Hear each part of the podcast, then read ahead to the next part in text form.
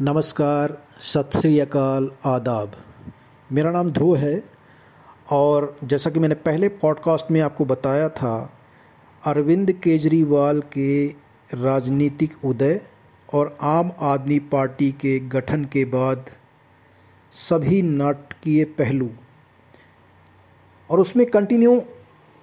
दूसरे विधानसभा चुनाव में झांसा देकर के जीतना और दूसरे के बाद तीसरे दिल्ली के विधानसभा चुनाव में जहां दूर दूर तक अरविंद केजरीवाल के पास कोई उम्मीद नहीं थी, क्योंकि इसके पहले वह एमसीडी का चुनाव और लोकसभा का चुनाव सातों सीटों से हार चुके थे। फिर तीसरी बार की संभावना ना होते हुए भी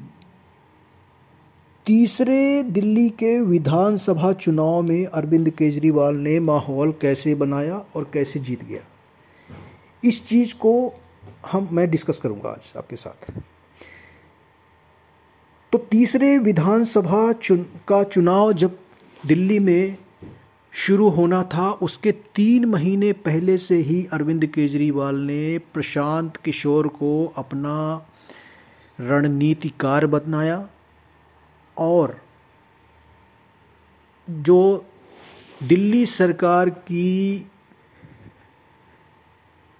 एडवर्टीज़मेंट की पॉलिसी है, उसके हिसाब से इन्होंने दिल्ली भर के मीडिया को अपनी सरकार की नीतियों के विज्ञापन दिए और उन विज्ञापन का भी फ़ायदा उठाया गया। उन विज्ञापन में इन्होंने सेटिंग की, जो सेटिंग के मास्टर हैं, माहिर हैं, हर बात पे ये कहते हैं सेटिंग कर ली, मेरी सेटिंग भगवान से है, यहाँ तक कहते हैं केजरीवाल, जैसा कि आप जानते हैं। तो इन्होंने जो सेटिंग के ये माहिर हैं, इन्होंने विज्ञापन दे करके मीडिया वालों से सेटिंग क्या की कि थोड़ी सी आप हमारी मदद करना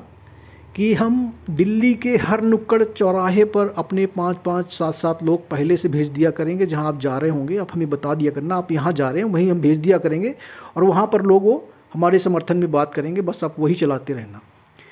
और यह रणनीति शुरू की 3 महीने पहले और आगे बढ़ते रहे, माहौल बनाते रहे। लेकिन तीसरे विधानसभा के चुनाव में भाजपा की उदासीनता भी रही कि ये जीत जाएंगे इस बार, और इन्होंने उन चीज़ों को नहीं भुनाया जो इनके पक्ष में जा सकती थी, जैसे कि दिल्ली विधानसभा में दूसरे कार्यकाल में, दूसरी सरकार के कार्यकाल में केजरीवाल ने जो गलतियां की थी उसको गिनाना जनता को हर नुक्कड़ चौराहे पे ज़रूरी था। और यदि यह प्रधानमंत्री मोदी को उतार देते तो अरविंद केजरीवाल का जीतना मुश्किल हो जाता, लेकिन प्रधानमंत्री मोदी को इन्होंने दिल्ली विधानसभा चुनाव से दूर रखा बीजेपी वालों ने। अतः ये लोग सिर्फ ध्रुवीकरण की राजनीति के भरोसे रह गए और दिल्ली के हर नुक्कड़ चौराहे पे जाकर जो कहना था कि देखो ये मुख्यमंत्री दिल्ली का आपका दूसरी कार्यकाल में कितना केंद्र सरकार से लड़ा है, क्या आप चाहेंगे दूसरा लड़ाई करने वाला मुख्यमंत्री आ जाए जिससे दिल्ली के काम ना हो सके? जैसे कि प्रधानमंत्री को रोज़ प्रेस कॉन्फ्रेंस करके गाली देना, कोई ना कोई इल्ज़ाम लगा देना, दिल्ली में एक भी नया स्कूल नहीं बनवाया, एक भी नया फ्लाईओवर नहीं बनवाया, एक भी नया हॉस्पिटल नहीं बनवाया, दिल्ली की सड़कें टूटी पड़ी हैं। ये सारी चीज़ें जो गिनानी थी वह बीजेपी वाले तीसरे विधानसभा के चुनाव के दौरान नुक्कड़ चौराहों पर नहीं गिना सके। नहीं, जनता को एग्री करवाना चाहिए था कि ये आदमी जो हमेशा लड़ता रहता है, कभी एलजी से लड़ेगा, कभी प्रधानमंत्री से लड़ेगा, कभी इस एक्स नेता पे इल्ज़ाम लगा करके फिर माफ़ीनामा लिख के दे आएगा, कभी सी नेता पे इल्ज़ाम लगा के माफ़ीनामा लिख के दे आएगा, ऐसे आदमी को क्या दिल्ली का तीसरी बार आप मुख्यमंत्री चुनना चाहोगे? जनता को इनको कन्विंस कराना नहीं आया, जनता को कन्विंस इन्होंने किया ही नहीं, क्योंकि यदि इन्होंने अरविंद केजरीवाल की गलतियों को जनता के सामने नुक्कड़ चौराहे या डोर टू डोर जाकर बताया होता तो जनता ज़रूर समझ जाती और तीसरी बार दिल्ली विधानसभा के चुनाव में अरविंद केजरीवाल की बुरी तरह हार होती, जिस तरह से दूसरे लोकसभा के चुनाव में दिल्ली में सातों सीटें अरविंद केजरीवाल हार गए थे, लेकिन बीजेपी की अपनी गलतियों के कारण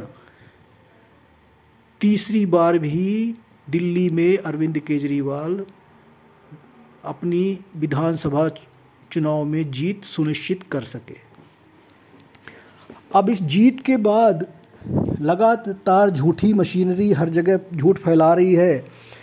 जैसा आप जानते हैं कि हमने शिक्षा और स्वास्थ्य पे ध्यान दिया, स्कूल बनाए, ये किया, लेकिन एक भी नया स्कूल इन्होंने अब तक दिल्ली में नहीं बनाया, एक भी नया कॉलेज नहीं बनाया, एक भी नया हॉस्पिटल नहीं बनाया, एक भी नया फ्लाईओवर नहीं बनाया था। पुराने काम ही करते रहे थे, कोई भी नई चीज़ इन्होंने नया निर्माण नहीं किया था। और ये बहुत बड़ा मौका था जो बीजेपी चूक गई और इन्होंने उसका फ़ायदा उठा लिया। अब इन्होंने जो स्कूलों में नए कमरे ऐड किए थे टेम्परेरी, और जो शराब नीति बना करके अरबों की लूट हुई है, जो शराब नीति में घोटाला हुआ है, जिसकी सीबीआई जांच कर रही है, तो उस सीबीआई जांच में भी जाने के लिए इन्होंने इस तरह से सेलिब्रेट किया जैसे कि कोई क्रांतिकारी हो। अरे क्रांतिकारी से याद आया, आप सबको पता होगा कि किस तरह से मनीष सिसोदिया ने जो सीबीआई की अभियुक्तों की लिस्ट में नंबर 1 अभियुक्त हैं, उन्होंने जुलूस निकाला और अपने आप को भगत सिंह कहलवाया, और अरविंद केजरीवाल ने भगत सिंह डिक्लेयर कर दिया मनीष सिसोदिया को। ऐसे नाटकीय लोग क्या भारत की राजनीति में देश को दिशा दिखाएंगे या देश को आगे बढ़ाएंगे? इस बारे में